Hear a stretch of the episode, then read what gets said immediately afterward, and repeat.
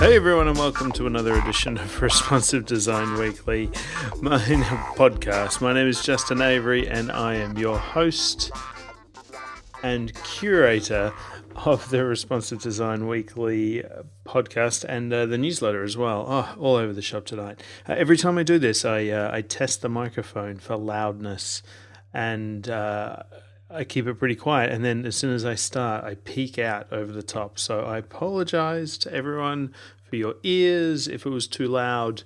Um, but we're back again. Last week, no, it was two weeks ago, I did uh, episode number two, uh, 297 of the newsletter.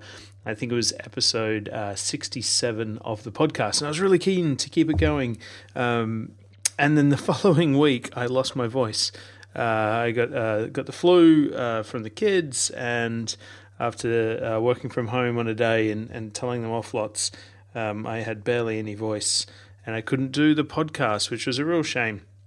And then this evening, I was supposed to have two podcasts on. So, this one, and I'm also uh, jumping on another podcast show called uh, Block Thinking as well, where I'm going to talk to uh, one of the guys I met in Berlin for the Dusseldorf, uh, Berlin for the Berlin for the Beyond Tellerrand conference.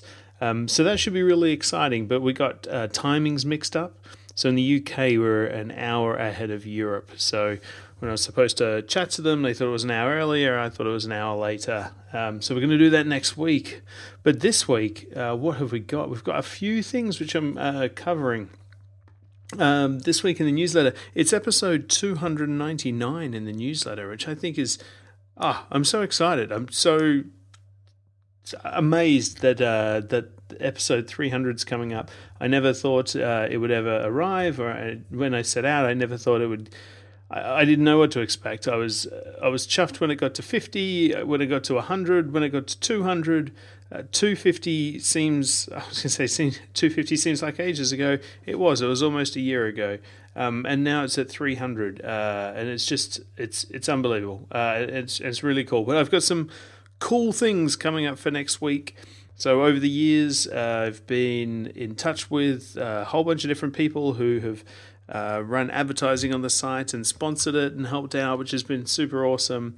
Uh, so I've gone back to a few of them uh, to see if they would be willing to donate some stuff for the special 300th edition. So I've got some some nice giveaways for the subscribers, which should be quite cool um, because after all, they, they make up uh, they make up everything, and I, and I might do the same for um, in a couple of editions' time for the podcast as well. If we can get this up to hundred, then we can do some some cool giveaways as well. Fingers crossed. But let's check out this week in responsive land or front end web land. Um, Jeremy Keith has been uh, traveling a bit. Um, I love Jeremy. He he goes under the the name of uh, Adactio um, for his site. Uh, he does amazing stuff. He's always giving to the community. He does amazing talks. He, he, just has his finger on the pulse, and he's just this calming influence over the web. I think. Never loses his head over stuff. Never gets into flame wars about things. Even things he feels really strongly about, he kind of tells it in a in a in a calm way. Um, but this week he's been writing. He's written two really great articles, which I've really liked, which is around service workers and progressive web apps. So it, I think Jeremy falls more into the uh, the the group of uh, of folks who believe anything should be a progressive web app. If you've got a website, why not just make it progressive by adding a service worker and making something available offline to people? There is some other people who think websites should just be websites, and if you're offline, don't don't just put an offline page up there because that's not what people are used to, and, and you should only build progressive web apps if, if it's a web app itself. Um, I'm with Jeremy. I think everyone could do with some offline stuff. Um, it just helps, and it, it doesn't take that much really. Um, and what he's done uh, in in a headline this week is, um, with the help of uh, a gentleman called Jake Archibald who works um, with Google uh, he's come up with like a, an MVP, like a minimal viable product or a minimal minimum viable service worker. Now, what this is is uh, a kind of one size fits all service worker that could be applied to just about any site.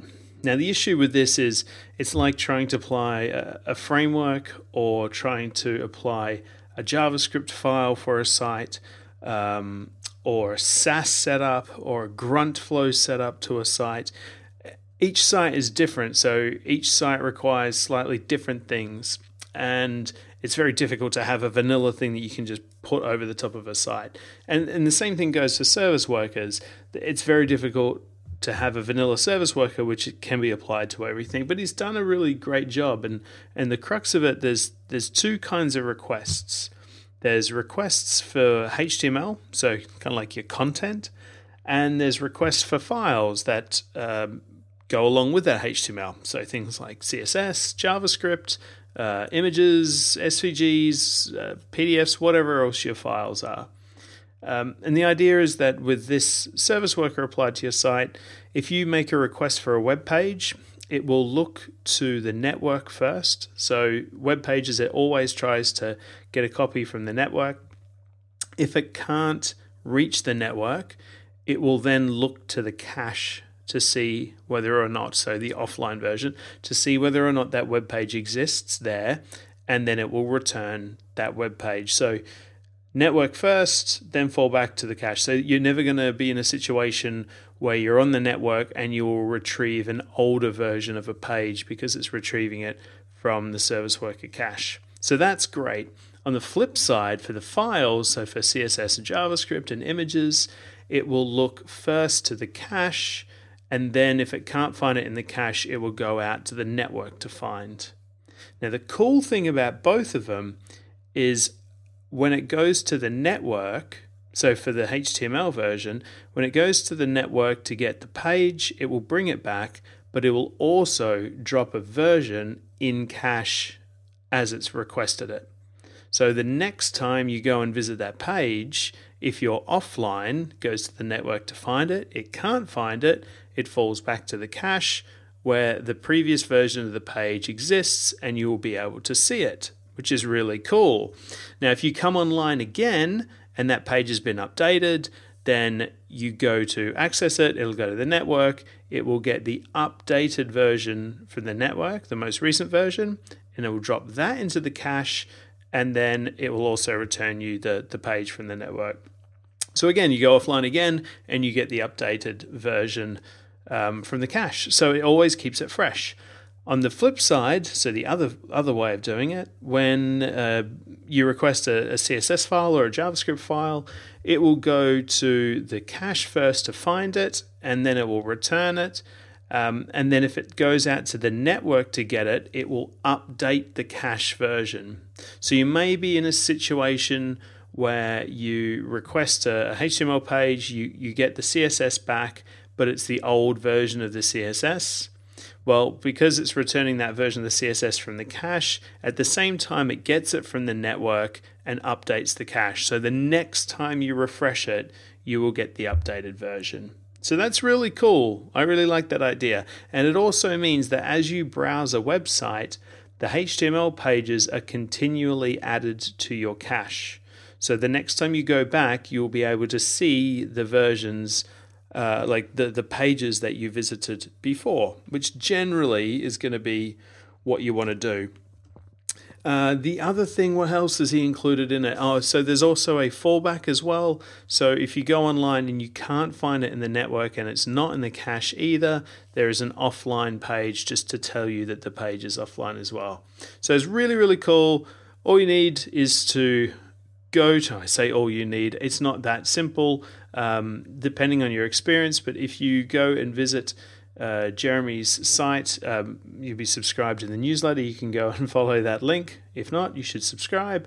Um, and then download download the service worker. So copy and paste either the, the JavaScript into service worker and then apply the code to your HTML file or to your website and it will start doing its stuff. Um, test it. If there's anything wrong with it, get in touch with Jeremy, shoot him a note, and let him know the bugs that you're experiencing. Try and solve them yourself. That'd be cool. uh, and then let him know what you did to overcome that problem. Or he's he's very helpful. He's just looking for uh, use cases now. So if you can find a, a, time where it's not working, he might be able to fix that for you as well. So thank you very much, Jeremy and uh, Jake, for for creating that and setting that up.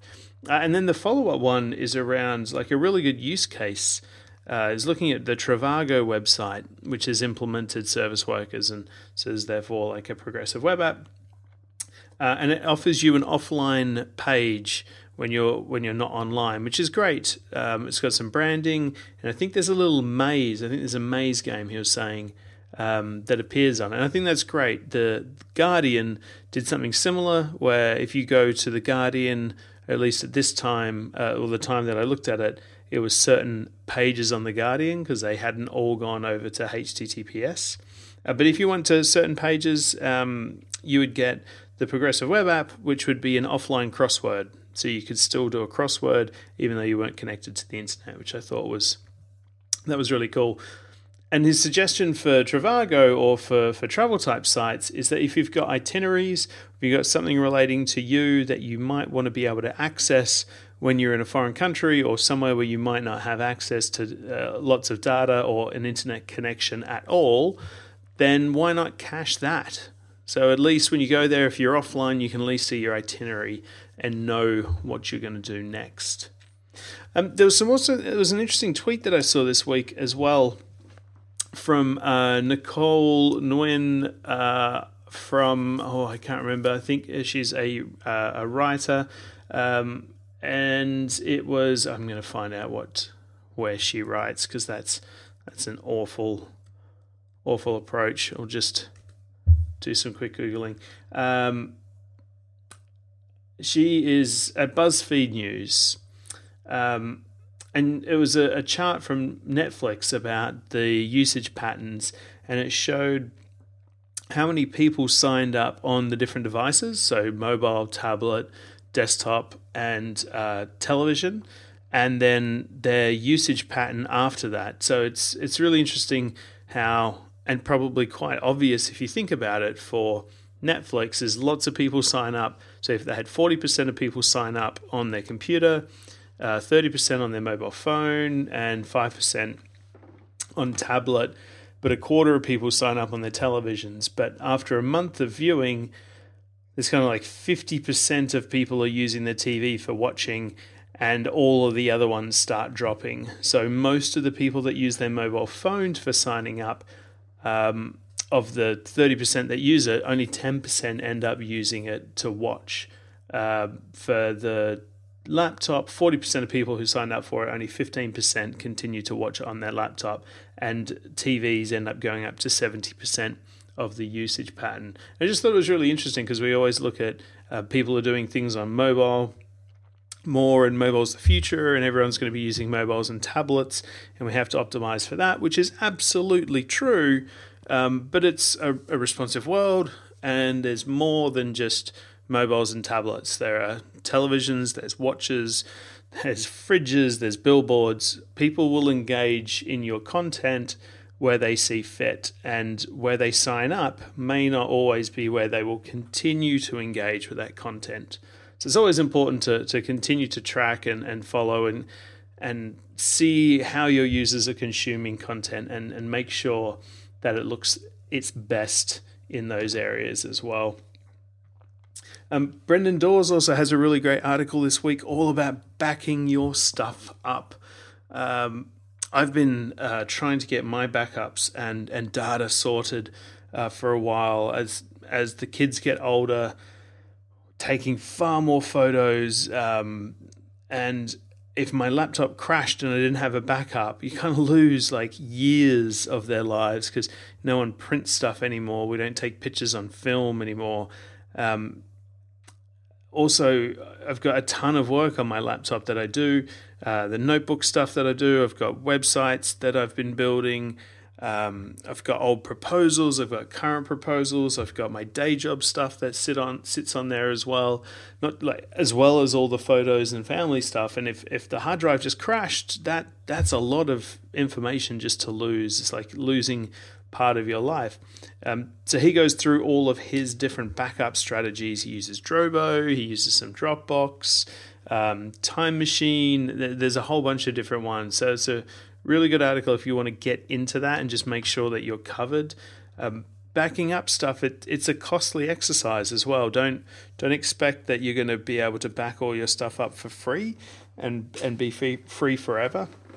It's just it's just not going to happen. But what it will do is it will save you the money that you will have to pay to get a technician to unpick your hard drive and get the data off it. Um, and the hassle as well, and just the dread of losing everything and having to do stuff from scratch again. Just horrific. Um, another one, uh, which sort of brings us to sort of today. It's um, or it will be yesterday by the time you're listening to this. Uh, but on uh, Thursday, the eighth, uh, it was International Women's Day. So a big thank you to all of the international women, um, or for all the women around the world for doing all the wonderful things that you do. Um, and in, I suppose, web development ways, uh, or in, in this in this industry, uh, the the next article comes from someone who who I think has probably contributed the most to this area in the past 12 months. So there's a couple couple of people who have um, and it's just it's Rachel Andrews. She's written an article about CSS Grid one year on. Um, it was a year ago now that CSS Grid shipped in Firefox, uh, and then all the other browsers followed suit. And I think it's fantastic that the the web has moved so quickly and swiftly, and, and we've all kind of just picked up CSS Grid and started using it in our personal projects. Um, uh, last week, one of the uh, the feature images was uh, I did another example of, and again, oh, I can't remember who what it was. It was uh, Susan Jean Robertson uh, redesigned her blog using the CSS Grid and she is an absolute demon front end developer. I really like the stuff that she's done in the past.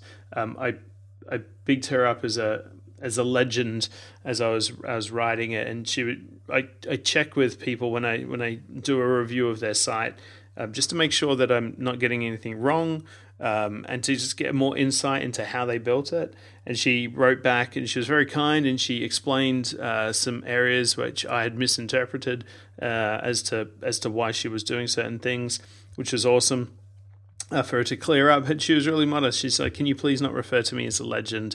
I'm just someone working in front end development, trying to to make my way and, and learn it."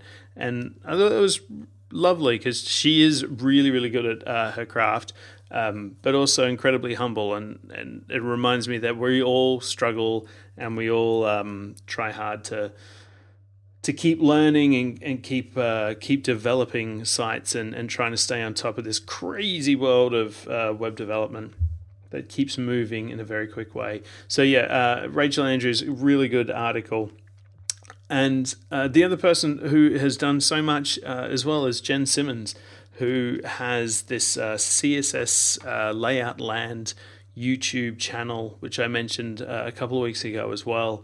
It's a great set of videos. Um, Mozilla have uh, employed Jen to, to do these sets of videos. It's mainly around the CSS grid, but it's all about CSS layouts and how to get the most out of layouts and, and how to push the boundaries while still staying true to design. Um, it's a really yeah, it's super great. Um, what other what else? There's been some other stuff. Oh, there's a whole bunch of other stuff, and I'll pick one more, which is uh, something which has been been on my mind a little bit. So I use WordPress uh, for doing uh, a lot of sites because I find it super easy uh, to set up and, and get going because I'm used to it. It's also very simple to teach someone how to continue to maintain a site moving forwards as well. Um, and they've developed this new uh, uh, content editor. And it's called uh, Gutenberg. And so by content editor, I mean like the WYSIWYG that you use to type in the words to make them appear on your site. And over the few last few years, we've had things like Medium come along, which has tried really hard to focus on the ability for inexperienced people to have a beautiful writing experience and to make the content that they're writing appear beautiful by giving them uh, simple options and templates to really bring to life the content. And Medium did a really good job of that. It's really hard to write an ugly Medium article because of the frameworks that they put in. Now, within WordPress, it's a huge encouragement. Like it's a, um, it allows a lot of people to get online really quickly, but it's very easy to create unattractive WordPress or difficult to read WordPress sites, and it's it's not what we're after. We want the content to be easy to consume and to look great. So they hadn't touched a WYSIWYG for for years. They hadn't changed. They'd done tweaks to the to the word editor, but they hadn't really overhauled it. And Gutenberg is supposed to be the overhauling of it. Now, what it does is it allows you to create things like Medium. So if you want to put a huge big block quote in there, you can. You can add a block and then you can put your quote in there and it's styled beautifully. If you want to put a full width image in there, you can do that and you've got control over it. So it really gives you more artistic control over the content you're dropping in. Now, I installed it on uh, the local WordPress version that I've got here and tried it with the responsive design.is site. And it's it's great. It does allow you to create these beautiful uh, articles um, and be more art directed and, and give an editor the ability to, to be more expressive. But I also, for the resources section and for the podcast section and the examples section, in fact, just about every section, uh, I have um, I have advanced custom fields applied because I don't just want a title and then a block of text, which you would normally get for a blog post in WordPress. Uh, when I create pages or um, yeah, creating uh, like document types, like the example, um, I work out what content is going to appear on the page, what content I want to be consistent, how I want that content to be arranged, and that then defines how um, how I chunk the content up in the CMS. Because I want to be able to place certain bits of content in certain areas and reuse certain bits as many times as I want, or use certain bits as search terms, or provide certain uh, elements in an API for people to request. So I'm very, very specific in how I create my content matrix. So there's loads of these advanced custom fields to chunk up information. Now, when I p- applied Gutenberg, those advanced custom fields disappeared from the editor. So they didn't get deleted from the database, they didn't disappear from the front end templates.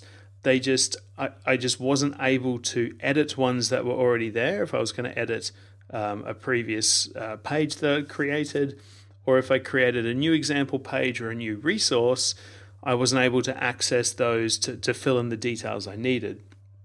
Instead, I just had this beautiful writing experience in Gutenberg. Now, Gutenberg does offer a uh, custom blocks. So you're able to create blocks in the back end, which will have the fields that you require or you might require um, to be able to be dropped in to the site, which I suppose is a, a replacement of advanced custom fields. The only issue with that is once you create a custom block, from what I understand, is that you can add that custom block as many times as you want. And it's then down to the content creator or the content editor to make sure that you order the blocks in the right way that you want to appear uh, on the front end of the site. Now, that for me, uh, moves away from the templated way that I want the resources to, to be laid out or the examples I want things to be laid out in the same way so people going back will always know that they get the the content in a certain order and they can always find the right stuff. And also programmatically, I want to be able to specifically um, make an API request to pull out certain content which are within certain fields. So I'm not sure how Gutenberg's going to address that, but it's the one thing which I think is a is a failure at the moment for including Gutenberg um, into your WordPress site. It does look as though Gutenberg's going to be included as part of WordPress, and that's it's just going to ship with it eventually. But seeing as WordPress powers 25% of the internet, and Automattic, which is the company who who look after WordPress.com, um, it's their business. They're not gonna they're not gonna do anything to the product which alienates people and destroys X amount of the sites that are currently running. They're going to find a way that allows things to exist in harmony together.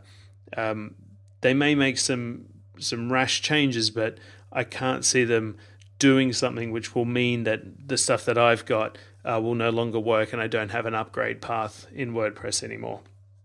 So I don't want to, you to think that that's going to happen, but at the moment uh, you can get Gutenberg as a plugin. I highly recommend downloading it and installing it on your local version of your WordPress site. Um, if you want to, if you don't have a local version of your WordPress site, there is a uh, application called Local by Flywheel. It's tremendous. So Flywheel offer WordPress hosting. It's quite expensive, but um, really, really good. And they offer this free uh, tool which allows you to set up uh, WordPress instances locally. So I, I always do that, and then I use um, uh, WP Migrate Pro to pull my live version of the site locally, and then I just use an FTP client to pull down my theme files. Um, and then I've got an exact replica of my live website on my laptop that I can do testing with as well. So that's quite cool. Anyway, so that's that's about it for this week. Uh, I wanted to keep uh, keep the podcast going um, and try to stay as frequent as possible. So I thought if we can continue to go through the weekly links and you can sort of hear it ear bloggy style instead of getting it uh, in your in the uh, in your inbox as well.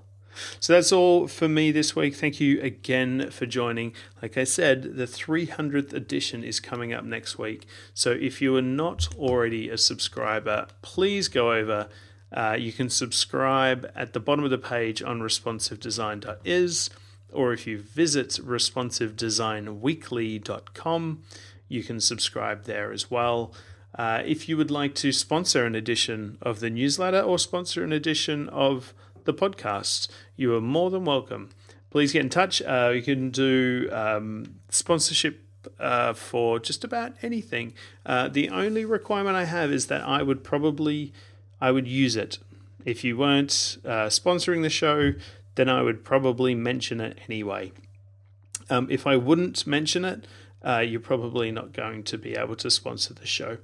Um, but then you wouldn't be listening to it either. So I think it's going to work both ways. Uh, and if you are an event, like a grassroots event, trying to get going and uh, get heard and, and get your word out, uh, to to a larger audience, please get in touch. Uh, I have uh, media sponsorship opportunities as well, where if you can like donate a uh, a, a, a, ticket for for uh, one of the subscribers, um, then there's no cost for the sponsorship. We want to promote as many people as possible to to we want to promote you doing wonderful things to to the wonderful audience.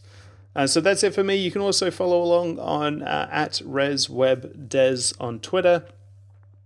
Uh, and that's it. Thanks for tuning in. We'll talk to you next week. See you then. Bye.